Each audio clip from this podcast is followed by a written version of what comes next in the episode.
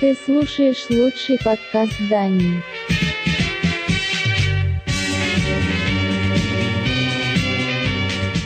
Музыкальная милиция.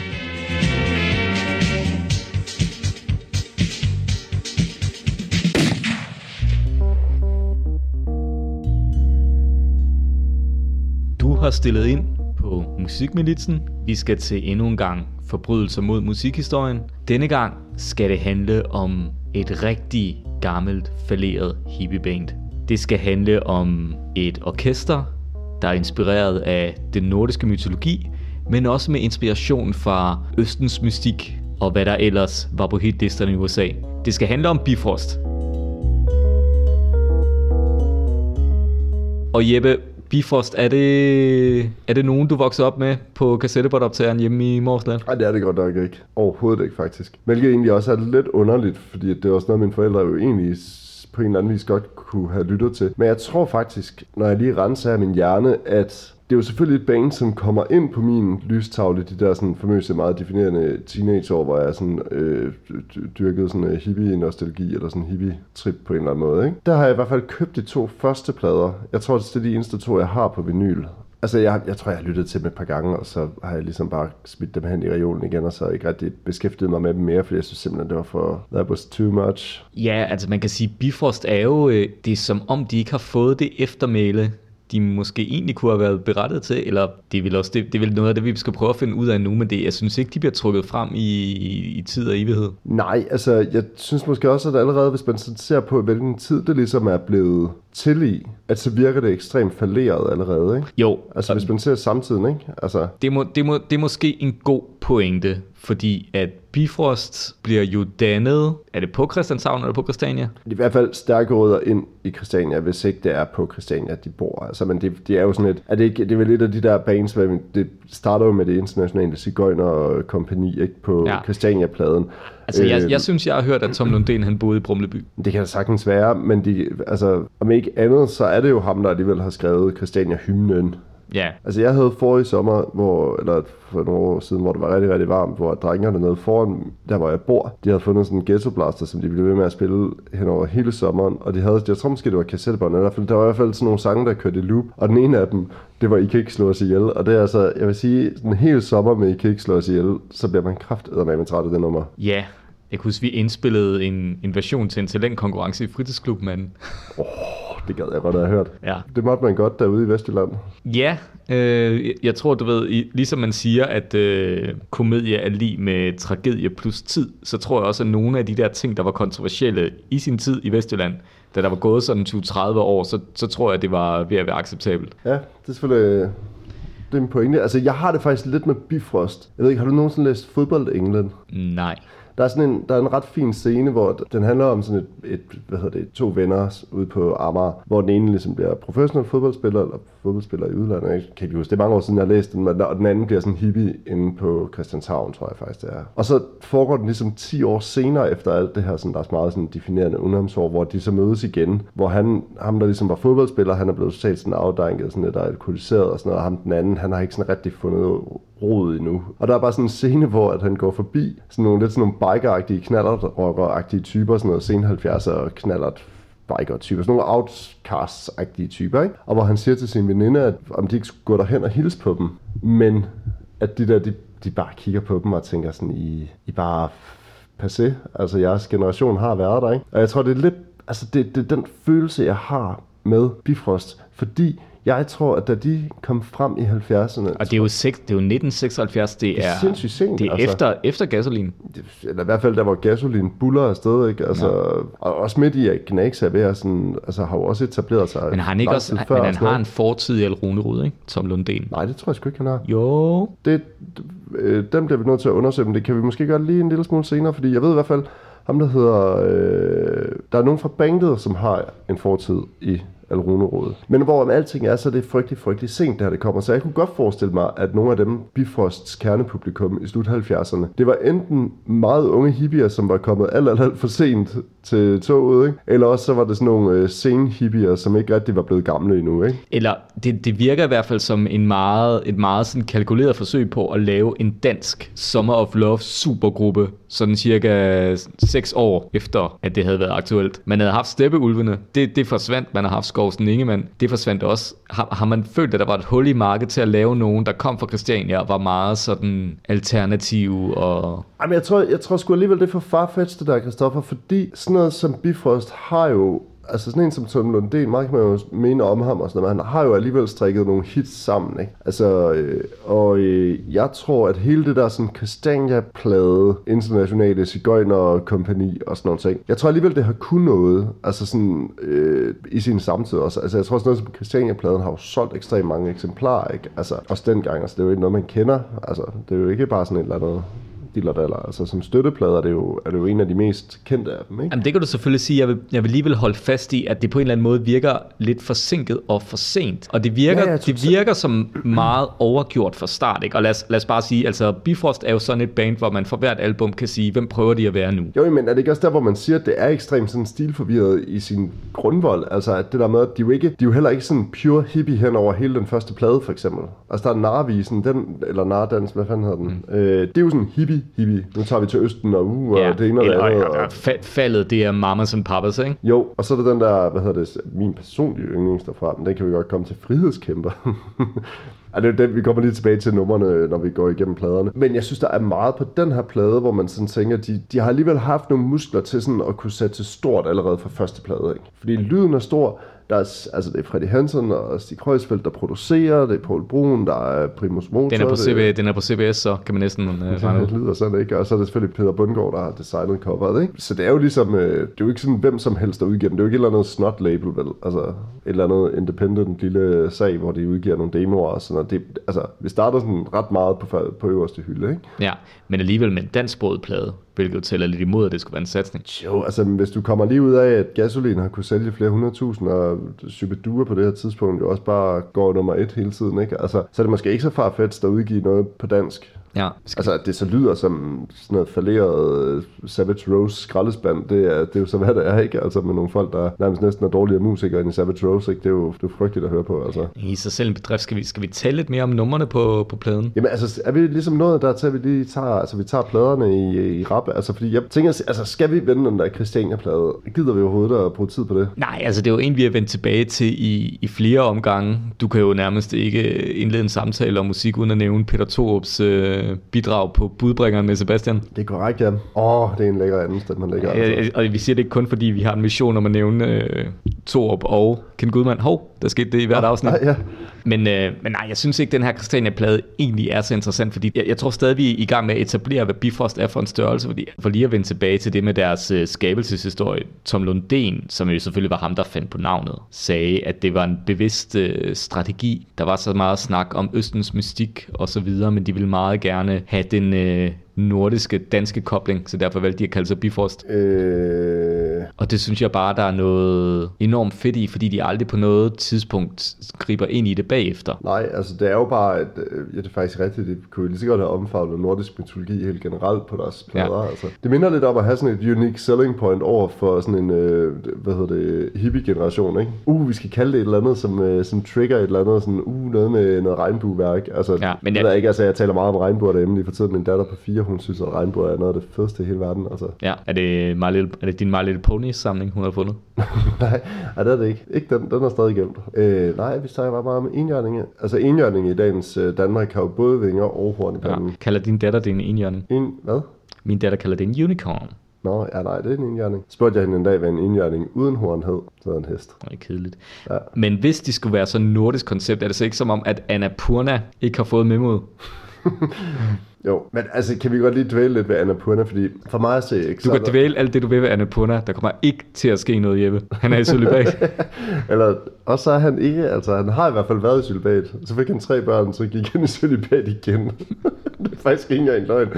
Men altså, man kan jo også bare tale om at rub it in your face og have en... Prøv, prøv lige at forestille dig at være Annapurna, ikke? Og du er med Bifrost, som på det her tidspunkt bliver et af Danmarks mest populære livebands, ikke? Der er i sådan 78, 79 måske også, ikke? Og man ved bare, at de overnatter hos samtlige fucking kollektiver i hele landet, når de er rundt på turné, ikke? Det var ligesom måden, man gjorde det på dengang. Og jeg er bare... Det har ikke været svært for Tom Lundén at få få fedtet rotten, eller Du, men, du mener, få, få klemt, klemt jorden ind gennem kommunegardinerne. altså, du mener, du kunne have taget øh, Tom Lundens skæg og kønsbehåring, vredet det ud over en skål og startet en brødkultur med det? ja, men jeg tror, vi, jeg tror, vi er ude i, øh, jeg tror, vi er ude i noget, hvor at, øh, der er en grund til, at han, at han lugter af elskovssaft senere. Altså, det, jeg tror sæt godt, at de går til. Og så har du Anna Purna med, som er i celibat, fordi det har han valgt. Fordi at han er jo, øh, han er jo sådan en, altså mit indtryk er i hvert fald, at de her, de er jo født, nu har jeg været inde og tjekke, de er jo født sådan omkring 1950, de her folk, ikke? Altså, så de er sådan, de er måske sådan, er meget, meget unge i sådan 68, ikke? Så de er også sådan lidt kommet lidt for sent til det, men måske ikke så for sent, at de ikke har været med, hvis det giver mening. Ja. Øh, og så har han ligesom det der med sådan, hvad er det, i starten af 70'erne, at han tager ud østpå, og det er, sådan, det, det er i hvert fald ikke sådan i, på, i 60'er-bølgen, han tager ud østpå, så vidt jeg sådan er, er orienteret, ikke? Så det er sådan, igen sådan noget, hvor man tænker sådan, åh, det, er også, virker sådan lidt sent. Og så går han så i sylbæt og finder en, øh, en munk, som ligesom bliver hans guru, ikke? Som giver ham navnet Annapurna. Eller det er jo sådan et eller andet længere navn, og så er Annapurna et af dem. Men da han så holder op med at være i sylbæt og holder op med at være munk, så går han jo tilbage til at hedde Peter, som han går før, bortset fra at nu skifter han jo navn til at hedde Peter Elversang. Det, det, det lyder lidt som Kløvedal købt Wish, det der. Igen, det lyder også bare som noget, man bare sådan febrilsk prøver at opfinde et eller andet, der er sådan lidt hippieagtigt. Er det ikke sådan noget, hvor man, sådan, man, man rager rundt efter sådan forskellige sådan hippie-trupper, og så hiver man bare sådan alt godt ned fra hylden, altså? ja, ger- gerne, gerne Tolkien, men mindre kan også gøre det. Nå, ja, ja, selvfølgelig. Tolkien har jo... Altså igen, jeg forstår heller ikke helt, hvorfor hippierne var så opsat på Tolkien, altså. Ja, sådan så en gammel, sådan- gammel, sur, øh, helt 100 sådan konservativ, øh, hvad hedder det, engelsk forfatter. Ja, du skulle lige tænke på vores kernesegment, Jeppe. Nå, men under alle omstændigheder, de udgiver jo så første plade her i 1976, der bare hedder Bifrost. Ja. Jeg har i mange år, da jeg havde pladen, eller jeg har jo stadigvæk pladen, når jeg kigger på det der cover, så var jeg stusset altså over, at øh, jeg vidste godt, at der var en kvinde med, men jeg kunne faktisk ikke helt se, hvem det var af dem, der var kvinden. Altså, jeg synes, det, det, er, sådan, det, det er som om, der er noget af det, der sådan går lidt ud i et. Nu kan jeg selvfølgelig godt se, at det er hende, der sidder inde i midten, ikke? Men det er simpelthen, jeg synes, det ser så weird ud, det der cover der. Det er jo bare sådan alt godt fra udklædningskassen, ikke? Altså, Ja. Jeg kan godt lide, at Tom Lundén, han kommer sådan lidt ind fra siden af billedet, og han er bare, han har ikke engang givet at knappe sin skjorte op, efter han har været i gang med at duske det hele kollektivt. Så han skulle vi ind og tage det billede, eller? Ej, det, det ser sådan lidt dårligt ud. Hvad med det der blad der? Hvorfor er det det der, er deres logo, og ikke en regnbue, når nu de hedder Bifrost? Det er et udmærket. Hvad er det øvrigt for et blad? Er det ikke sådan en ærhåndblad? Jeg ved ikke. Altså, flora og fauna, det har aldrig nogensinde været min Det er i hvert fald ikke et hampeblad, det havde været mere rent, ikke?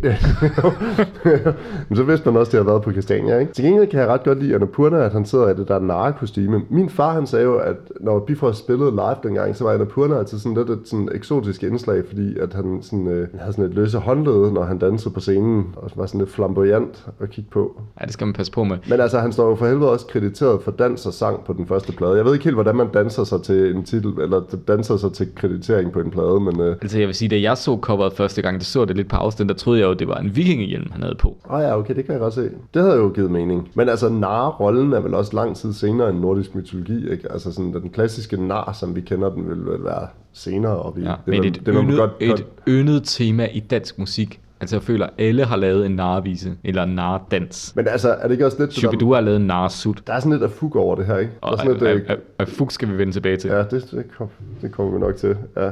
Men der er sådan lidt det der med, ah, men alle folk kan bare lave det, alle folk er lidt naren, og vi kan bare, ligesom, Ja. alle folk kan også lige lære at jonglere, og så optræde med det og sådan noget, ikke? Altså, Ja, så, så la- starter nummeret selvfølgelig med en øretæve indbydende tekst om, hvordan en eller anden person, der troede, han havde styr på karrieren og tilværelsen, og havde en far, der var forsikringsagent, pludselig er han bare ikke så smart længere. Nå, du er på faldet, eller Ja. Nå, ja, ja, ja, helt sikkert, ja. Det er jo, det, det er jo yndet tema for Men hippie jeg bands. tænker, ikke? altså, har de hørt meget sådan Breakfast in America, da de har lavet den her plade? Jeg tror mere, de har hørt, øh, hvad hedder det, California Dreaming og andet skidt og ras med Mamas and Papas. Jamen, det er selvfølgelig det minder også meget, men du kan godt høre lidt også den der Supertramp-agtige... Øh, Jeg synes, den, den er vildere på til en cigøjner. det er rigtigt, ja. Men de går også mere efter stadionlyden på en cigøj, på, til en cigøjner, ikke? Ja. Når du snakker om på Shubidua-afsnittet, at det er meget få danske bands, der ligesom går efter den der stadionlyd. Jeg synes jo faktisk en lille smule, måske ikke så meget på den her plade, men lidt senere, at de også sådan lidt går efter, øh, og sådan lidt øh, sådan, øh, journey-agtig øh, klaver og sådan noget, ikke? Altså, Don't Stop Believing-agtig øh,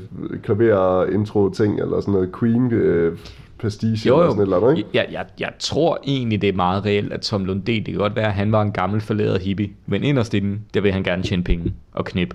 Altså, nu, vi ved det jo ikke. Vi kan jo kun antage, hvordan tingene var i 70'erne. Jeg forestiller mig kollektiv i 70'erne, når sådan en rockband kom forbi. Det, det var behovet. Du, du siger, i biskupstenen, det er noget at blive kold, inden den blev drukket.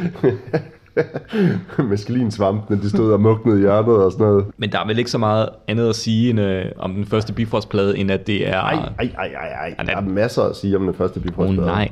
Jeg troede, vi var Altså- enige om, vi skulle lave et kort afsnit. Jo, jo, Nu men har du da forberedt, mene, at, du har øh, forberedt dig helt vildt jo. Nej, jeg har overhovedet ikke forberedt. Ja, der er to sange, jeg godt vil fremhæve også. Frihedskæmperen. Var det, altså, nu, når man hører, altså, det er selvfølgelig, jeg er med på, at det nok ikke er sådan super præsent i folks hjerne, hvad, hvad Frihedskæmperen, det- man kan nok godt sådan lidt forestille sig, hvad det er, den handler om. Men for mig at høre, der lyder den lidt som sådan et eller andet, sådan, øh, sådan en Facen 70 udgave af Bella Ciao, eller sådan et eller andet med sådan lidt mere rock-agtigt, sådan synge med øh, lyrik. Men frihedskæmper, eller sådan, øh, hvad hedder det, øh, modstandsfolk, i 70'erne. Jeg ved, altså var det sådan nogle, man, man stadig sådan orienterede sig imod, som værende have sådan en eller anden offentlig stemme, noget man sådan respekterede helt vildt meget? Jeg, altså jeg spørger, fordi jeg ikke ved det. Var- Er det en dansk frihedskæmper, det handler om? Det synes jeg da, det er. Altså, at det, er sådan, at det handler jo bare om, at, øh, at han sådan har overlevet, med nogle af vennerne overlevede ligesom ikke, og sådan noget, ikke? Og han lever med sine minder, og sådan, i virkeligheden sådan temmelig sådan traumatiseret, ikke? Men han stod op og kæmpede for den gode sag, eller hvad man nu vil vælge at lægge i det, ikke? Altså, jeg, jeg ved i hvert fald, at øh, noget, øh,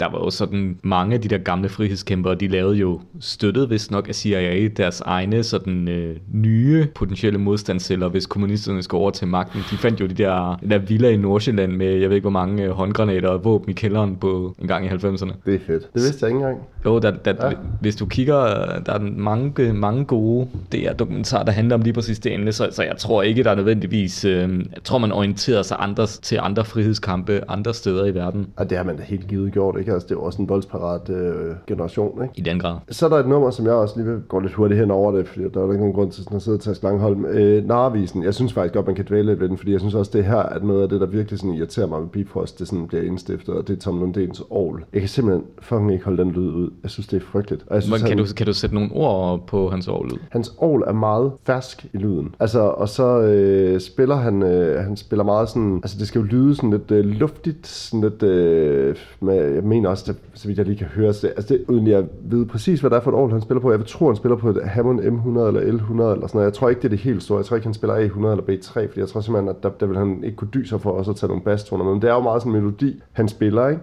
Men det lyder bare som om, der ikke er skruet særlig højt op. Det lyder, altså, og så bliver det meget sådan fersk at lytte til. Det bliver meget sådan, bliver sådan lidt tvunget til at lytte meget til melodien, ikke? Fordi det ikke er så højt. Og det er fandme med bare det mest naive små melodier, der bliver spillet, ikke? Altså, det er alt sammen sådan over samme sådan, øh, tonalitet, og det er alt sammen over sådan samme rytmiske frasering. Altså, så det er faktisk lidt lige meget, om man sætter den her sang på, eller en eller anden hvor han også spiller sit år, for det lyder fucking ens. Men altså, Narvisen har jo betydet helt utrolig meget for mange mennesker, Jeppe. Især folk, der har kørt galt på en motorcykel eller sådan noget.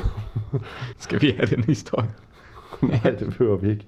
Jo, eller skal vi, skal vi, skal vi, vi kan klippe den ud bagefter. Nå, Du har jo set Narvisens direkte betydning for et andet menneske i et YouTube-kommentarspor. Ja, det har jeg. Jeg så den her, øh, jeg så sådan en, en akustisk version på YouTube af Nara-dans, og i kommentarsporet, altså i virkeligheden nok er temmelig tragisk, var der bare en, der kommenterede på, hvor, meget, hvor stor betydning det her nummer havde haft for vedkommendes bekendte, som øh, var kørt galt på en motorcykel og var blevet lammet i det meste af kroppen, fordi at de jo synger fra dit fangeskab i bjergets frysehus, nu banens vej, og du kluklør, der jeg kan ikke engang sige det, og du kluklør, og du klukler løber ned ad bakken som en. Prøv lige at sige det meget hurtigt. Og du klukler løber ned ad bakken som en bækkelej. Ah, fandens også. Hvorfor er det mig, der ikke kan Og du klukler... Men der er jo noget flot i, at man kan ramme andre mennesker på den måde med sin naredans. Ja, ja. Har, altså... har vi dokumentation for, at, øh, at Annapurna har, har foretaget en decideret naredans, når den blev opført live? Det tror jeg godt, man kan skrive under på, at han har. Altså, ifølge min far, som havde set dem live på et eller andet tidspunkt, øh, der var han sådan lidt all over the place-agtig type. Altså, nogen vil også sige, at jeg kan måske ikke helt forstå, hvorfor at man som band gider at have en med, som spil, synger lidt kor og danser. Altså, han skal jo have lige så meget løn som de andre, går man ud fra. Altså i virkeligheden, så kunne det her band jo godt bare have været Tom Lundén og så fire Hired Guns, ikke? Det havde været det samme. Og det var også der, det endte. du... Jeg foregriber situationen. Musikalne militia. Men altså, det skal jo hverken være eller bedre, at de udgiver øh, fandme øh, en exceptionel lang plade bagefter. Jeg tror, man må gå så langsomt til at sige, at det er, det er nok deres magnum opus. Den er satme lang. Hold kæft, hvor er den lang. Men jeg synes også, der er det der med, at når man så udgiver en dobbeltplade, en dobbelt vinylplade, og det sidste nummer på pladen ligesom er 15 minutter langt, det er der, man måske godt kunne være, som producer sagt, så er det måske, fordi I ikke helt har idéer til fire siders musik. Bare en tanke, ikke? Altså, Det er sådan, skær nu lortet ned for fanden. Der er jo ikke nogen, der gider at høre så meget musik, vel? Og når det mest er det alligevel er sådan lidt noget, der kører i samme rille, ikke er fuldstændig øh, øh, ligegyldigt, så ej, jeg kan ikke... Men for lige, hvis vi lige skal have folk med, at så... Ja, øhm, undskyld, sorry. til en cigøjner er nok den øh, indeholder deres vel nok mest kendte sang. Hej Maria, luk vinduet op. Ja. Og den, hvis Eller man som er, de siger, altså, hvordan, hvordan lader du det der? Hej Maria, luk vinduet op. Eller hej Maria, luk vinduet op. Ja, Eller hej Maria, luk vinduet op. siger han ikke også sådan, hey. Siger han ikke også hey, mere end hej.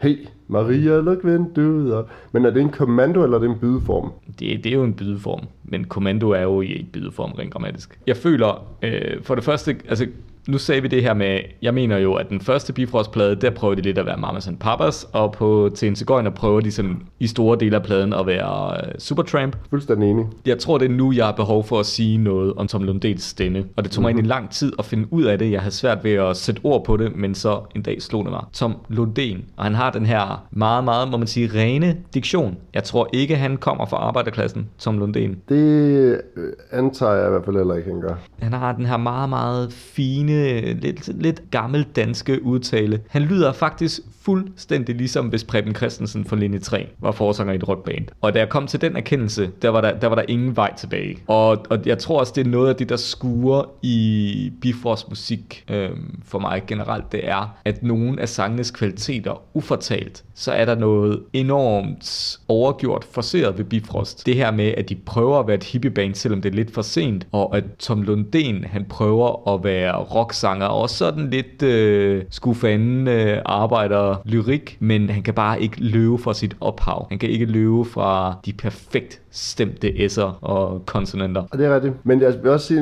det er nu her, at Runerod Connection kommer, faktisk. Og det er jo øh, Michael Miller indtræder i bandet her. Han spillede med i Alrunerod i en over- overgang i hvert fald. Ja, ikke Ja. fordi jeg synes, at det er Hvad sådan spiller gør han? Noget. Han spiller guitar. Er det ikke stadig Øh, ham der, Finn, der Nej, spillet? han, der står i hvert fald, at Michael Miller han erstattede Finn Jensen under indspilningerne til plade 2. Åh, oh, okay. Og han kom fra Alrunerod, ikke? Som vel også må synge på absolut sidste vers her i 5, 6, 7, 70, ikke? Men Jeppe, Mhm. mm-hmm. til en cigøjner, er det en plade, der rører dig? Nej, overhovedet ikke. Jeg synes, den er frygtelig. Altså, Du har ikke tænkt over dit arbejdsliv, når du hører, mens lyset brænder ud? Mm, nej, overhovedet ikke. Jeg kan sige på en måde, men mere fordi jeg er på fanget i en lidt syret øh, Facebook-debat. Jeg spørger mig ikke hvorfor, men øh, jo, jeg tror faktisk, jeg havde forvildet mig ind på Tom Lundens Facebook-side på et tidspunkt. Han havde sådan en offentlig profil, hvor han øh, offentligt anråbte, øh, kan du huske Radio 24 Ja, ja. De havde et eller andet iværksætterprogram, hvor Lars Seier fra Saxo Bank, Ja. han var vært, og han brugte Mens lyset brænder ud som intromelodi. Og så havde Tom Lundén skrevet en lang, et langt e-post, der handlede om, at han var da glad for, at sangen blev brugt, og, men bare Lars øh, Seier ville huske, hvad sangen også handlede om, og ikke bare det der med glæden ved et job.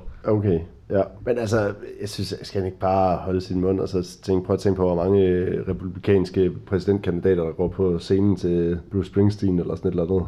Jeg tror da også, Bossen synes er pænt irriterende, altså. Sådan Jo, en intromelodi til et eller andet så så program på Radio 24 for Der, står, år der står også et sted på Wikipedia, at øh, Mens lyset brænder ud, var jingle for øh, TV-avisen i mange år. Er det rigtigt? Den kan jeg ikke få verificeret. Men vi er enige om, at det er det der sådan klaver diller daller, ikke? Ja. Det, det vil da være spændende. Hvis der er nogen, der ved det, så må de da gerne skrive øh, i vores kommentarspor. Jeg hæfter mig ved, du er en cigøjner. Det er så irriterende et nummer. Det er helt vildt. Det der med, at de sådan skifter ned i sådan nogle gypsy tunes, som sådan skal gå hurtigere og hurtigere og hurtigere og hurtigere. Ved du hvad jeg hader? Jeg hader pære danske mænd og kvinder, som sidder ude på Christiania, eller ej, de kan sidde hvor som helst, men hellere vil øh, være en eller anden, øh, hvad hedder det, minoritet i stedet for, ikke? Jeg kan slet ikke holde ud. Jeg synes, det er frygteligt, og jeg synes, øh, det der med sådan at øh, romantisere over sådan, øh, altså nu ved jeg ikke engang, hvad man må sige cigøjner, det må man vel sådan set godt, fordi Ret, det, rette, det, rette, retteligt burde pladen vel hedde øh, til en Roma. men jeg tror, at Roma er mere nedsættende end cigøjner øh, nogle gange, ikke? Altså, de siger også, eller til en teater måske. De nævner også teater. Ja, godt, godt folk kan jo ikke vide, hvad teaterne det gør. Eller hvordan Tom Lundén udtaler det. Ja, men altså, det, det er jo sådan, altså, der, det er jo, der er jo sådan lidt anisette over det også, ikke? Altså, det er også pisse irriterende, fordi man, man sådan går ind og tager lidt patent på sådan et eller andet øh, etnisk folkeslag eller sådan noget, og så hiver nogle ting frem, som man romantiserer fuldstændig vanvittigt meget, ikke? Og så sidder man ellers øh, i sin øh, trygge bolig i, midt i Danmark og tæ- tænder nogle røgelsespinde og lægger nogle sortkort, ikke? Og prøver at, at fremkalde sig en eller anden øh, med sådan øh, Roma-mystik eller sådan noget. En skøn, der er på et eller andet tidspunkt basis for, for en temaudsendelse om, øh, om, om sådan cigøjnerfascination i dansk musik. Kulturel appropriation i forhold til cigøjner. aversionen mod øh, computer EDB og fascinationen af cigøjner.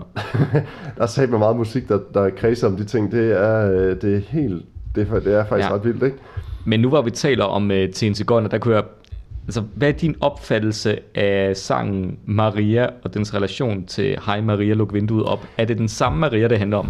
Jamen det er det, jeg har også prøvet at bryde min hjerne rigtig, rigtig meget med. Og jeg er kommet frem til, at det, det ved jeg simpelthen ikke. Jeg tror, det er to forskellige. Jeg tror faktisk, det er lidt tilfældigt, at de begge to hedder Maria, hvis jeg skal være helt ærlig. Jeg tror bare, de har skrevet to numre, så, så det jo også ligger på hver sin side af pladen, så det kan være, at de slet ikke har lagt mærke til, den ene hedder Maria, og hey Maria, luk Ja, vinduet men alligevel den første Maria-sang, der taler han, det er jo er sådan... vi ude i konceptplader lige nu. Det er jo det, jeg tænker. Ah, men for fanden. Og det er jo en sådan Christianshavn-koncept, altså nævner, hvor Frelser Kirke, ja. tårnet og så videre, ikke? Så den første Maria-sang er jo sådan en ballade, hvor han ligesom ned, sådan lidt siger, at øh, jeg er ikke god nok, du er for god til mig, du må have andre, og hun er lidt ude i noget skidt noget, men øh, de skal bare være sammen alligevel, og det er helt fantastisk. Så kommer der den der, den lange vej, som Ida Kleman synger, som jeg også altid har blandet ind i, øh, i, i temaet. Jeg tænker, det- nu har vi hørt hans perspektiv, og han ligesom besunget hende. Mm-hmm. Så kommer, så kommer den der, den lange øh, vej, der, der nævner det der med, i de mange riger med mange intriger. Mm-hmm. Det er ikke fordi, det giver super meget mening. Og så kommer vi så til Hej Maria, luk vinduet op, som jo bliver, som jeg også ser er kulmination, hvor han så ligesom siger, skidt med, at du tager narko og knaller alle mulige andre end mig. Jeg står hernede foran dit vindue, og, og i stedet for, at du kan, jeg kalder dig Katinka, så er du så bare Maria, ikke? Det er jo det, den er. Den er callback til den der... Ja, ja, ja. Jo, jo, jo jeg, jeg, min hjerne sidder bare febrilsk og prøver lige at finde uh, koblingen, men jo, jeg, jeg giver dig ret. Jeg, jo, jeg kan godt se uh, koblingen, ja. Og for, også fordi, at, at, at teksten i Hej Maria luk vinduet op slutter med sådan noget med, at de skal stikke af fra byen er fyldt med falske løfter, og jeg, jeg fornemmer en eller anden større sådan, tematik, der bliver forløst. Jeg synes, at den her øh, sang, den, den lugter ret meget sådan toksisk maskulinitet, hvis jeg skal være helt ærlig. Jeg synes, han, han, jeg synes, han er ret kommenterende. Jeg tror ikke rigtig, han giver Maria specielt meget valg. Altså, det er jo også sådan ligesom, altså, Det skulle også sige en sag at stikke af fra byen, når ens Alfons står der, og tæller pengene. Nej, men jeg mener bare, altså, at han kommer hen, han, basically det han gør, det er, at han tager hen til øh, Maria, og så stiller han sig ned foran vinduet, og så stalker han hende. Ikke? Katinka, Katinka, Nå, jamen, altså, jeg mener, Rasmus. Rasmus Sebak gør jo præcis det samme i alle sine sange. Det var også noget med at tage hen til en eller anden, der har sagt nej til ham, og så stå nede foran vinduet og synge op til en. Altså, det, det er sådan, han stalker jo også alt og alle i sine sange. Ikke? Og så synes jeg, at jeg virkelig, jeg bliver simpelthen nødt til at hæfte mig ved, at jeg ved ikke, om det er fordi, at Tom Lundén synes, at han har scoret nedad, eller hvad der er, der foregår. Er det de indre værdier, eller er det de, sådan, det ydre? Fordi du er ikke min drømmeprinsesse. Det synes jeg hentyder til noget, altså noget udseende. Som Lundén vil jo have dem urørt. De skal være, så du ved, som de der jomfruer, man møder i himlen, når man har begået jihad. Han skal være den første. Den der elskovssaft, den skal være helt, helt ren, når han lapper den i sig ja. som nektar. Men altså, jeg vil da sige, det er et kompliment til Maria, at hun trods alt er i kød og blod, ikke? Jeg får sådan et, et callback til, hvad hedder det, sådan en som Scott for eksempel, altså for Dawn of the Mice. Ah, Scotts, Dig, digging her up was really unpleasant, but uh, thought of that cold cunt make me go for more. det jo i hvert fald kød. Det kan godt være blodet, der løber lidt af. Og sådan så, så noget, kunne men- de holde det. Nej, men jeg, jeg, jeg, jeg, jeg, kan godt, øh, jeg kan godt dit følge dig. Jeg, jeg tror, jeg vil sige, øh, til en Sigøjnerpladen rammer mig meget mere i den der sådan, hvis den er sådan Christianshavns svar på West Side Story, end på, som du siger, pølsemandens Savage Rose, der laver endnu en anen lang sang om Sigøjner, og hvor synd det er for dem, at de er blevet smidt ud af et land, selvom de gør en død af ikke at have et land, og hvad Ja. fanden ved jeg, altså. Men jeg vil så sige, at hvis det var, at det det var en konceptplade, så synes jeg godt, de kunne have gjort mere ud af konceptet. Ja. Altså, jeg, og så vil jeg igen også sige, at til en cigøjner, altså selve nummeret, altså man skal eddermame være hardcore Bifrost fan for sådan at hakke sig igennem de der 15 minutter og 2 sekunders øh, sang. Ikke? Altså, den er simpelthen fuldstændig meningsløst lang. Det minder sådan lidt om, øh, at de sådan skal lave en eller anden sådan dansk version af Freebird eller sådan et eller andet, bortset fra, at de ikke sådan rigtig har ideen til en fedt nummer, der strækker sig ind over en 10-15 minutter. Ikke? Er der et eller andet i nogle bands, øh, er jo berygtet for at spekulere i deres øh, lytteres forbrugsvaner, når de laver numre. Mm-hmm. Altså det var for eksempel almindeligt kendt, at rigtig mange rockstationer satte øh, Rhyme of the Ancient Mariner med Iron Maiden på tilbage i 80'erne, fordi så kunne man lige nå at fyre op på en fed og ryge den, inden det var tid til at sætte næste plade på. Ja. Kan, kan der være noget andet i, at man som øh, sådan falderet hippieband skulle tænke, at vi skal have nogle, vi skal have nogle numre, hvor folk kan lave noget andet imens, sidde og space ud? Nå jo, men altså, du kan sgu da sagtens sidde og spille, altså du skal alligevel hen og vende pladen på et eller andet tidspunkt, ikke? Altså du laver bare et nummer hen over en hel plade, ikke? Det er bare det er sådan lidt dovent. Men Jeppe, den blev udgivet på Gatefold vinyl. Jeg kan selvfølgelig godt se sådan behovet for at sådan statuere det der med sådan, at nu har vi det her nye sådan supergruppe, de spiller sådan noget ambitiøst musik, som lyder som et eller andet, man kunne finde i sådan noget West Coast, uh, US, uh, fint produceret uh, sound, ikke? Altså, Øhm, og naturligvis skal de have sådan en luksus cover, altså når man, jeg ved ikke, har du nogensinde stået med den altså på plade, og sådan, og det er jo også sådan noget tyk pap, og sådan noget, den er faktisk sådan ret lækkert lavet. Er det ikke også sådan noget relieftryk på bladet på forsiden? Øh, jo, det har, det, jo, det mener jeg faktisk også, de har sådan noget. Det, der har den har altid været pisse dyr at lave, ikke? Ja. Øh, og med insert og gatefold og alt muligt andet, ikke? Folde ud plakat med Annapurna. Bare ingenting. Annapurna med en lille tamburin. Den vil jeg have hængende, altså. En lille bitte mikrotamburin. Der er sådan lidt Kasper Mandrillen over det her, er der ikke det? Der er sådan et, øh, den der, det der nummer magisk klovn. ja, præcis. Og og det, det er den anden ting. Altså, udover fascinationen af cigøjner, så fascinationen af klovne. Og den er også temmelig stor. Men jeg tror også, det må næsten være Annapurna sådan, øh, det må være det, han ligesom er kommet ind med. Men er vi enige om, at den lyder fuldstændig ligesom en retarderet udgave af Idiot Win med Bob Dylan? Ja. Som nu, nu siger du altid, du ikke har hørt Dylan. Jamen, det er heller ikke, fordi jeg sådan lige kan det, men jeg siger bare ja, fordi du har garanteret ret. Jamen, Idiot Win er jo det, nu, nu bliver det lige et, øh, et, øh, et sidespor hen til, til Bob Dylan og hans store skilsmisseplade Blood on the Tracks, der jo indeholder en masse sådan rimelig bitre sange om hans ekskone eller ekskone eller hvem det nu er. Og ja, sang Idiot Win handler så om, øh, hvor irriterende hun er, men han er egentlig også selv irriterende. Hvis du har læst René Fredensborgs øh, debutroman Hønsehunde, så har, så har han og nogle andre danske rockanmeldere jo et øh, fritidsband, der hedder Bot, som i Blood Ja. on the Tracks. Sådan, mand. Nå, det var, det var et sidespring til, til Magiske Klovn, at den der Men- fine spark mig også irriterende. Vidste du godt, at uh, Hey Maria luk vinduet op, den er at finde på opsamlingen 25 danske valentinshit? Nej, Ja? Ja? jeg tror, det er den, det er vel nok den af deres sange, der har stået tidens tand sådan bedst i forhold til popularitet, er det ikke? Jo, det må det være. Altså, det, jo, den og så øh, Nu er det morgen, ikke? Altså, det må vel være de to, der sådan er de to store hits, om man vil, ikke? Nå, men har du mere til Sigøjnerpladen? Øh, nej, ikke udover, at jeg faktisk er sådan ret overrasket over, at når man læser op på Bifrost, nu er det sådan lidt svært at finde sådan fotomateriale, altså sådan fotodokumentation på noget af det her, eller videoklip og sådan noget. Men det lyder jo som om, at de laver sådan en major breakthrough på den her plade. Altså, de bliver kæmpestore, ikke? De spiller sådan noget haller rundt i hele Danmark, ikke? Altså, tager på den der sådan med kæmpestort øh, lyd- og lysshow og sådan noget. Sådan lidt øh, Knack-style i virkeligheden, ikke? Altså, sådan det der med virkelig sådan at sætte det stort, stort op, ikke? Altså, som måske har været sådan lidt atypisk danske band at gøre, ikke? Indtil nu. Det undrer mig sgu lidt. Altså, jeg, jeg kan ikke helt lure, hvad deres publikum så har været, fordi jeg tror, igen, jeg tror ikke, det er nogen, der har spillet særlig meget sådan gymnasiefester. Jeg tror ikke, det er nogen, der sådan har haft et ungt, ungt publikum på det tidspunkt. Jeg tror ikke, de har lavet sådan en Knacks, hvor, eller Gasolin, hvor de spiller for en 15-16-årig rundt omkring. Altså, skal man tro, min svigerfar fik de et tidspunkt, på et tidspunkt en lang periode, hvor de nægtede at spille så mange andre steder, andre steder end øh, Christiania. Okay, det er fandme weird, hvis det er det, altså. Ja, be- begrænset øh, potentiale. Ej, det må man sige. Det er da ikke sådan jordens mest købestærke publikum, altså. Det er i hvert fald svært, svært at bruge dankort.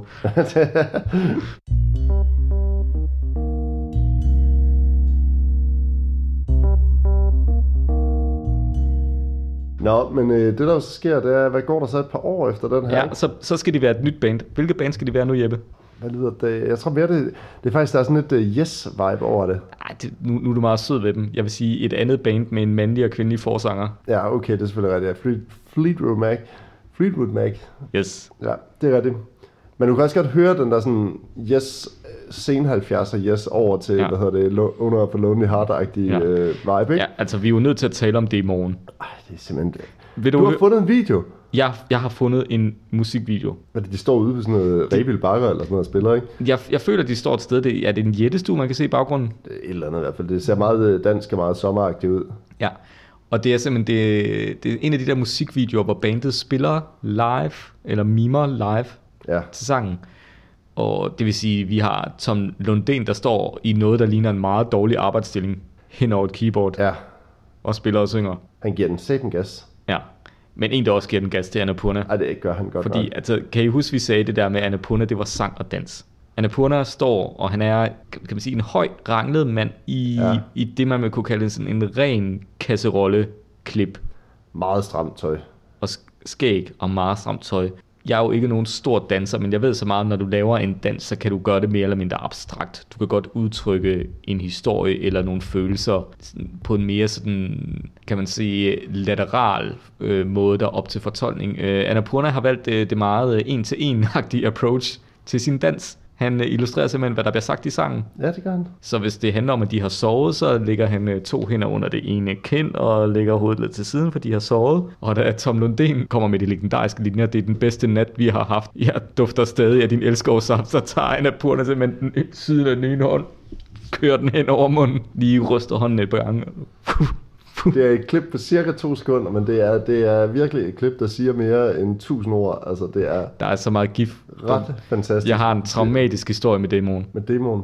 Med, nej, med demoen sangen. Nå, ja, ja men øh, altså jeg tænker i stadig, stadigvæk, vi skal lige tænke på, at som, øh, hvad hedder det, Annapurna er altså stadig sylbat på det her tidspunkt. Det betyder, at han udtrykker alle sine indestængte drifter gennem den sang. Glæden over bare have turneret rundt med du- det her band i flere Må, år. må, men- måske skal vi tage det her fra starten, ikke? De kommer ind, de skal til at indspille... Øh, der er sikkert lidt næver på, ikke? Det er efter deres store succes til en cigøjner, og den første single, Tom Lundén, kommer ind i studiet lidt for sent, lidt overlegen, går hen, kigger Annapurna lige i øjnene, smider bare teksten til det i morgen og siger, jeg har skrevet et hit.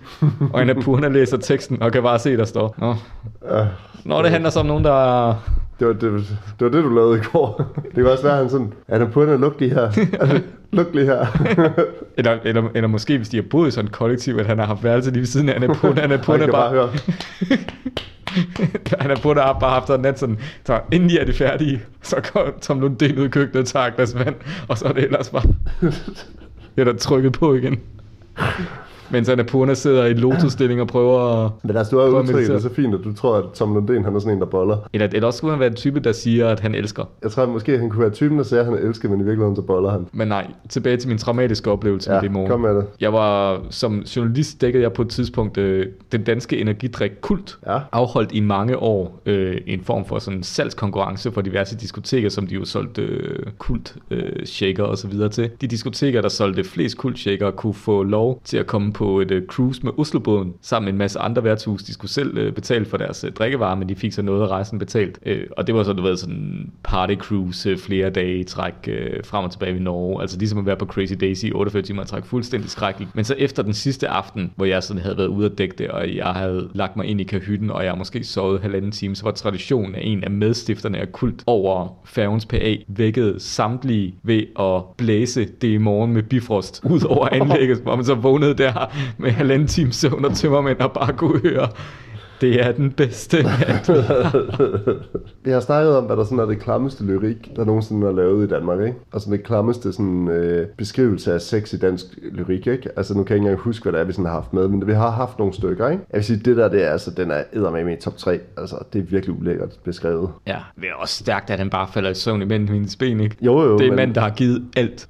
Han har givet alt. Han kan ikke engang rulle sig over på siden, det er bare... Men også det der med sådan, at øh, nu står solen op på Øster Allé. Jeg er snart færdig med din morgenkomplet.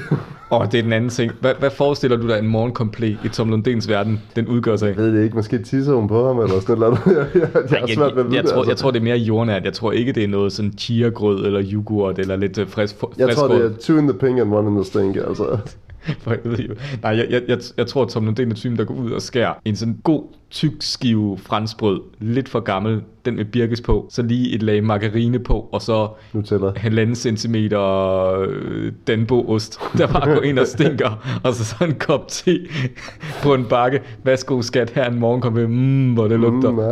Jeg kan godt, altså får man sådan lidt den der vibe af sådan ens øh, folkeskolelærer, der altid lugtede lidt på den der måde der, altså bare med en, en smøg og en kaffe også, ikke? Ja. Jeg tror, at Tom Lundin, han kan også godt være typen, der sådan røg i sengen efter sex. Jeg tror, den røg chilum, eller bare røg? Hvor fedt, hvis han røg chili i sengen. Det er da med dovent, altså. Men altså, det er også fordi, jeg synes, han kredser rigtig meget om det, at han boller rigtig meget, ikke? Det gør Peter A.G. jo på sin vis også, ikke? Men jeg tror bare, at Peter A.G. han har meget mere sådan... Ja, Peter A.G. er alfa på en anden måde. Altså nu Tom Lundén, han er jo at dømme ud for, hvad jeg lige kan se, så er han jo ikke nogen speciel høj mand. Det er jeg heller ikke. Mm. Men jeg kunne godt have på fornemmelsen, at Tom Lundén, han har et eller andet kompleks, der bare skal trykkes ud. Det kunne, man kunne i hvert fald godt sådan få de vibes, altså. Jeg synes, at vi bliver nødt til at adressere noget nu her.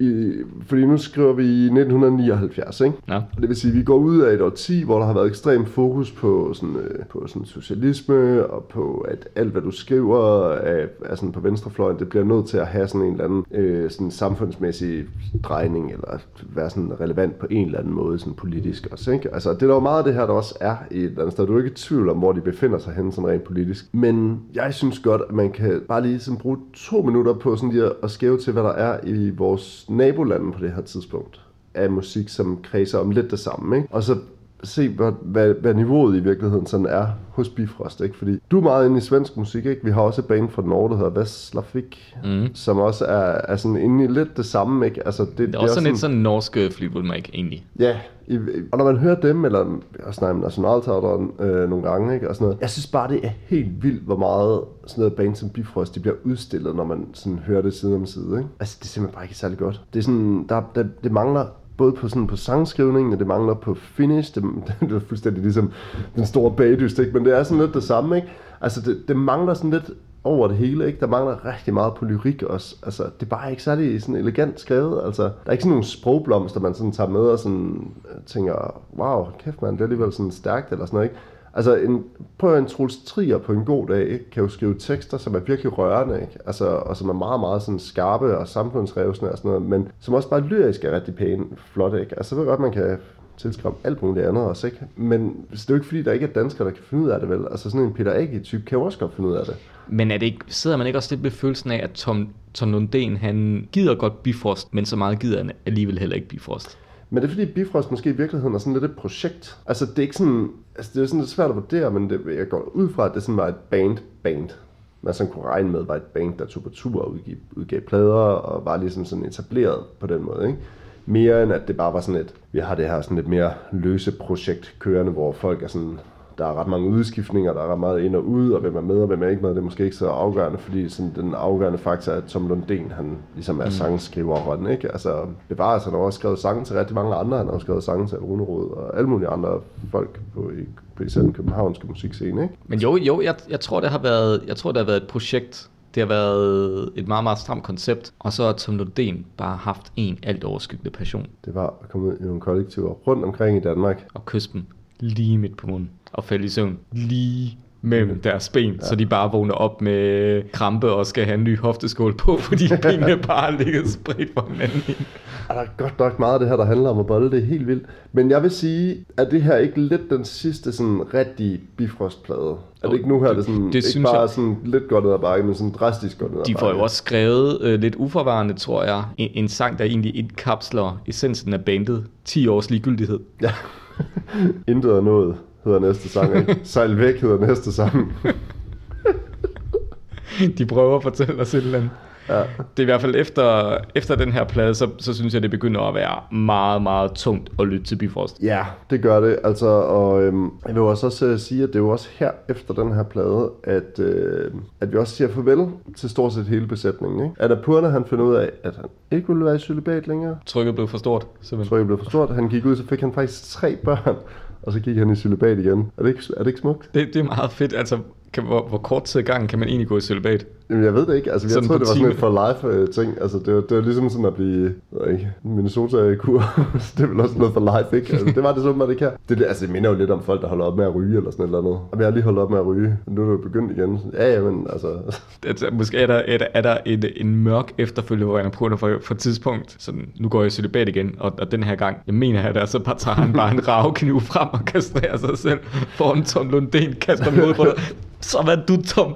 Så vandt du. Nu kan du bare bolde dig ud af. Jeg er færdig. Jeg gider ikke det pisse mere, mand. Du vandt, Tom. Du vandt, Tom. Okay. Jeg har bare fået så meget fjappe ude i den danske provins til alle mulige... Men altså, øh, jeg ved ikke, altså behøver vi at dvæle så meget ved de sidste plader, Ej, jeg jeg vil altså, sige så- jeg vil virkeligheden, sige så er der noget, meget, du vil øhm, fremhæve fremme, altså fordi, man kan også sige, at vi lettere gerne faktisk har glemt en plade, fordi at, altså, nu er det selvfølgelig klart, nu, nu går det sådan en lille smule stærkt, ikke? men det er også, vi har lovet os selv, at vi skulle være sådan lidt hurtige på nogle Ja. af de her afsnit, ikke? så læn dem ikke ud, kommer i 79, så går der et par år, så kommer kassen og hjertet. Ja, og, og jeg vil sige om den, altså man kan sige, hvor de går fra at være, de følger jo egentlig den danske hipbevægelse ret tæt, fordi hvor de tilbage i 70'erne stadig havde den der lidt sfæriske østens mystik, cigøjner og hvad har du drømmene, så er de jo i 80'erne et, et rendyrket bane for arbejdsløse. Det er jo sådan noget med, jeg gider ikke stå op i dag, fordi alting er helvede til min hjerne er som en dement. Kreditorernes indtogsmarts, uh, så kommer de ind i min lejlighed, de fine, fine folk, der vil have penge fra mig, og det er sådan noget, altså når man lytter til plader som Kassen og Hjertet og de andre Bifrost-plader fra 1980'erne, kan man godt forstå, at der skulle gå over 10 år, før de røde kom til magten igen i Danmark. Så Kassen var, og Hjertet var totalt tom for det. Ja. Men jeg vil også sige, kan man ikke også godt sådan med lidt god vilje i hvert fald pejle de næste tre plader lidt sammen? Altså fordi de, et er, at de lyder utrolig ens, men det er også tematikken er jo ret meget det samme, ikke? Altså det er lidt sådan, det er sådan et band, der nægter at give op, ikke? Altså det var ligesom, vi blev overrasket over det der med, at Ruben og Knud blev ved med at udgive plader efter Morsepær, ikke? Altså, what the fuck, var der stadigvæk et marked for den her slags musik? Altså, de bare blev ved sådan febrilsk med at udgive nogle plader en gang imellem, ikke? Det er jo ikke fordi empirien er voldsomt stor i det her, men når man nu går rundt på loppemarkedet og så bladrer plader en gang imellem, så støder man jo nægteligt ind i de her plader, og det man ser klart mest er jo til en cigøjner og læne dem ikke ud, og så kassen og hjertet, ikke? Så jeg vil tro sådan en som kassen og hjertet, og så solgt rigtig, rigtig mange eksemplarer, ikke? Øh, men de sidste tre plader, dem ser man stort set altså aldrig. En tro kopi, øh, den plade, der så hedder den med hånden, ikke? og vand, jeg kan gå på, det er jo ikke fordi, at det er plader, der sådan, altså jeg tror ikke, de blev, det er jo bare, et, altså det er jo et band, der crasher lige så langsomt her, ikke? Det er også sådan det der med, at de får ligesom, efter Annapurna og de andre ligesom går ud, ikke? så mister de jo også det der sådan underlige crazy element, der trods alt alligevel var i bandet, ikke? som kunne gøre, at der var sådan en x-faktor, man vil, ikke? Altså til ligesom bare at blive et band, der udgiver nogle plader, og så, så er det bare det, ikke? Altså... Men vi har jo gravet lidt i, hvad Tom Lundén lavede sidenhen. Ja, altså hvis vi er færdige, man kan jo lige sige, at øh, den, efter mange år, så går Ida Kleman jo også ud, eller bliver smidt ud, og så laver de den sidste plade der med de to sidste plader med en, der hedder Pia, i Ja. stedet for. Ikke, at man kan være forskel overhovedet, men det er det, der sker. Ja. Men hvad var det så, som, hvad fik han så tiden til at gå med den gode Tom, efter Bifrost? Så han, han har jo lavet rigtig meget forskelligt, men øh, det jeg bider mærke i, er, at han fra sådan, da, da Bifrost ligesom er en saga blot for 89 til 92, arbejder på Akademiet for Utæmmet Kreativitet. Uh. Også kendt som AFUK. Også kendt som, øh, altså det er jo klare forbindelser til kaospiloterne og frontløberne, hvad det ellers hedder. Det var frontløberne, der ville øh, bringe fred i verden i slutningen af 80'erne ved at male en kæmpe stor bus og bygge en 40 meter lang blåvær, blåval i glasfiber og køre til Sovjet og holde en kæmpe fest. Det var det projekt, der hed Next Stop Sovjet. Det er satme fedt. Jeg synes, det er, det er et fremtidens projekt, altså. Ellers så kan man bare sige, at vi havde ekstremt mange unge arbejdsløse, som blev totalt, øh, hvad hedder det, sådan... Øh, Ja, udnyttet som gratis. u- u- umyndiggjort der i, øh, i Ja, starten udnyttelse af af gratis 90'erne. ar- arbejdskraft, i øvrigt gjorde, der, gjorde, at man øh, kunne underbyde en masse andre kursusudbydere, fordi man fik... Øh, fik statsstøtte i helvede. Også det der med sådan at have nogle sådan i gåseøjne uddannelser, som retter sig 110% imod, at du kan søge offentlige puljer til dine projekter. det er det, det handler om. Altså lidt, ah, Ja. Det handler ikke om en god idé længere, eller sådan noget. Det handler bare om at rent at kunne, hvor mange penge kan vi få til næste projekt, ikke? det er jo at spekulere i andre, især unge menneskers øh, drømme, og måske et ønske om tilbagevende til barndom, den her idé om, at øh, ægte kreativitet skal findes i barndommen. Ja. Hvilket er en stor fed løgn, men der passer det meget fint, at øh, Tom Lundén jo sidenhen fra 2000-2005 var højskolelærer på Bornholm. Det er jo lidt det samme, man sælger der. Højskole. Lidt ikke? Og ja, højskoleelever, de har sgu selv betalt for at være på deres højskole. Ja, ja, men du sælger dem sgu også en drøm. Nå ja, ja, men altså, så kommer de tilbage, og så skal de arbejde på et eller andet lager eller sådan noget, ikke? Altså, starter de på en uddannelse, og så bliver de klogere, ikke? Altså, Men hvad mere interessant er, at han faktisk også i, øh, i en periode på 8 år har været øh, koordinator og lærer på øh, MGK. Men altså, MGK, hvornår, altså, der var en gang, da jeg var meget ung, hvor MGK ligesom var en ting. Men så tror jeg lidt, at det var fordi, at der var MGK sådan ret relativt få steder i landet. Ja. Har du været på MGK? Nej, nej, nej, overhovedet ikke. Øh, men jeg tror, alt det der sådan konkurrence af musik, det, det tror jeg faktisk ikke rigtig, det har aldrig tiltalt mig helt vildt meget. Jeg tror, at snakken var der ligesom, om man sådan skulle søge optagelse, men så skulle man spille jazz og sådan nogle ting. Jeg sagde mig ikke sindssygt meget. Altså, det var meget skolet på det tidspunkt, der i starten af nullerne. Altså, det var, eller sådan i slut 90'erne også. Altså, øh, og det var jo heller ikke et kvalitetstegn for noget som helst, der blev optaget på et MGK. Og så var der jo også alt det der med, om der var forskel på, hvor du blev optaget hen. Aarhus var en af de svære steder, men så tog folk til Randers og sådan noget. Ikke? Altså, det betød jo ingenting i virkeligheden. Altså, man, Hvordan tror du, Tom Lundén har været som øh, underviser på MGK? Sådan et samspilshold, du kommer ind, Jeppe, Jeppe Greve, 21 Ved du år gammel, med huske? hestehanen. Jeg kan huske, at jeg havde en lærer på musikvidenskab, som også underviste på MGK, og øh, han var så sindssygt dårlig, og det skal siges, vi var lidt ældre selvfølgelig, da vi startede på musikvidenskab, så vi måske var sådan i midt-20'erne på det tidspunkt. Ikke? Han, kunne, han kunne ikke huske, hvad vi hed og sådan nogle ting. Altså det var sådan en ting, men så var han også sådan, han, han havde et meget løst forhold til sådan studieordning og sådan nogle ting. Men det var i, i det fag, der hedder samspil, og det jo sådan meget sådan musikpædagogisk, at du skal ligesom lære, hvordan lærer du andre at lave sammenspil. Ikke? Øh, og hvis det var sådan en rettesnor for niveauet på MGK, altså, og stilen også på MGK, mm. han, han mindede simpelthen om en, der sugede to bonghoveder, før han gik ind og underviste. Ikke? Altså, jeg kunne godt lidt forestille mig, at Tom Lundin også kunne Jeg tror, at Tom Lundén, han er typen, man ser sådan et samspilshold, så finder han hende, den, øh, den lidt unge og usikre pige, der godt kan spille på sit instrument. Måske er lidt nervøs for at spille sammen med andre, sådan lidt lampefeber, hun er egentlig. Ja. talentfuld nok. Så stiller han sig op bag ved hende, helt ved siden af hende, læner sig ind over hende, og så viser han hende lige, hvordan hun skal tage akkorderne. Det kunne også godt være. Eller det der med lige hen og vise på gitaren bagfra. Sådan lige tage, hende på, altså tage fingrene og så ligesom vise, hvordan ja. hun tager greben, ikke? Skal du op på fissen og så ned i assen, ikke? Vi har glemt en plade, Christoffer. Sorry to say it. De har lavet en plade på engelsk. Åh oh, gud. Ja, men det, det var også noget, der den kom som sådan en fuldstændig aha ind fra højre.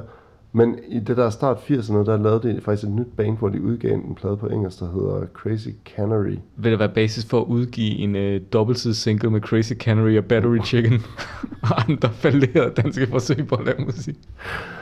Altså, den er jo så heller aldrig rigtig blevet til det helt vilde. Altså, jeg prøvede at man kunne købe den på Discogs. Det kunne man godt. Jeg tror, den kostede måske et sted omkring halvanden euro eller sådan noget. Musikalne militia. Jeg har simpelthen ikke mere til Bifrost. Jeg synes, det, jeg synes, den er meget lidt... Øh, der var nok ikke så lang en, en sådan diskografi, men jeg synes godt nok, det var sådan lidt halvslem at komme igennem, Christoffer. Fordi man, altså, man bliver enormt irriteret på, på Tom Lundin, synes jeg. Jamen, det gør man. Den der sådan underlige, sådan falske romantik, der er over det hele, ikke? Der er sådan lidt en eerie stemning i virkeligheden over meget det der Bifrost. Ja, Og det er som om, der er sådan en underliggende præmis om, at det egentlig ikke handler så meget om musik, det handler om alt muligt andet. ja det, er, Mest af alt om at komme ud i nogle kollektiver. det er spændingerne i det band. Og Jeppe Til gengæld vil du så ikke til enhver tid sætte dig ned og drikke en øl med Annapurna. kommer ind på, hvilken fase han var i. så han er sådan latent aggressiv, fordi han er i celibat, eller fordi han faktisk får noget. Jeg ved, Peter, Det ved jeg ikke, altså må, må folk i celibat godt spille den af? det tror jeg ikke. Men er det ikke noget, man gør, selvom man... Altså, så siger man, at man er i celibat, men man onanerer alligevel. Der skal ikke nogen, der kan tjekke det, vel? Jeg er Bare ret, sådan lige, jeg, jeg, jeg er ret sikker på, at det der celibat, det er en indre rejse. Det kunne jo være noget, Annapurna han bare sagde, Når for at gøre sig interessant. for at gøre sig interessant, ja. Det er sådan noget, hvad hedder sådan noget, incel, Ja. scoretrik.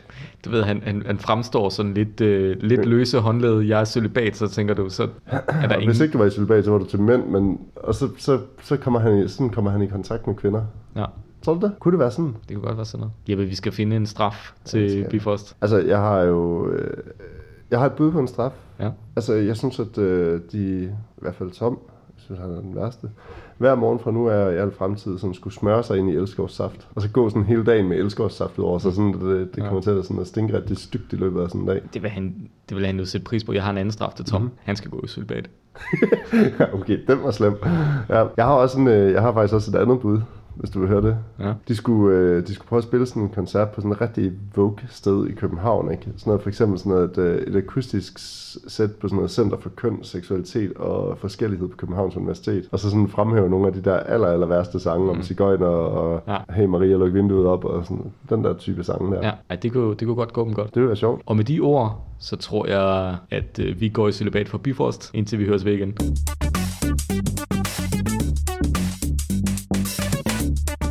Du har lyttet til Forbrydelser mod musikhistorien. Du finder os i iTunes, på Spotify og på Facebook, hvor du passende kan give os ret, eller belære os om alt det, vi ikke forstår. Intet er heldigt, heller ikke på Facebook.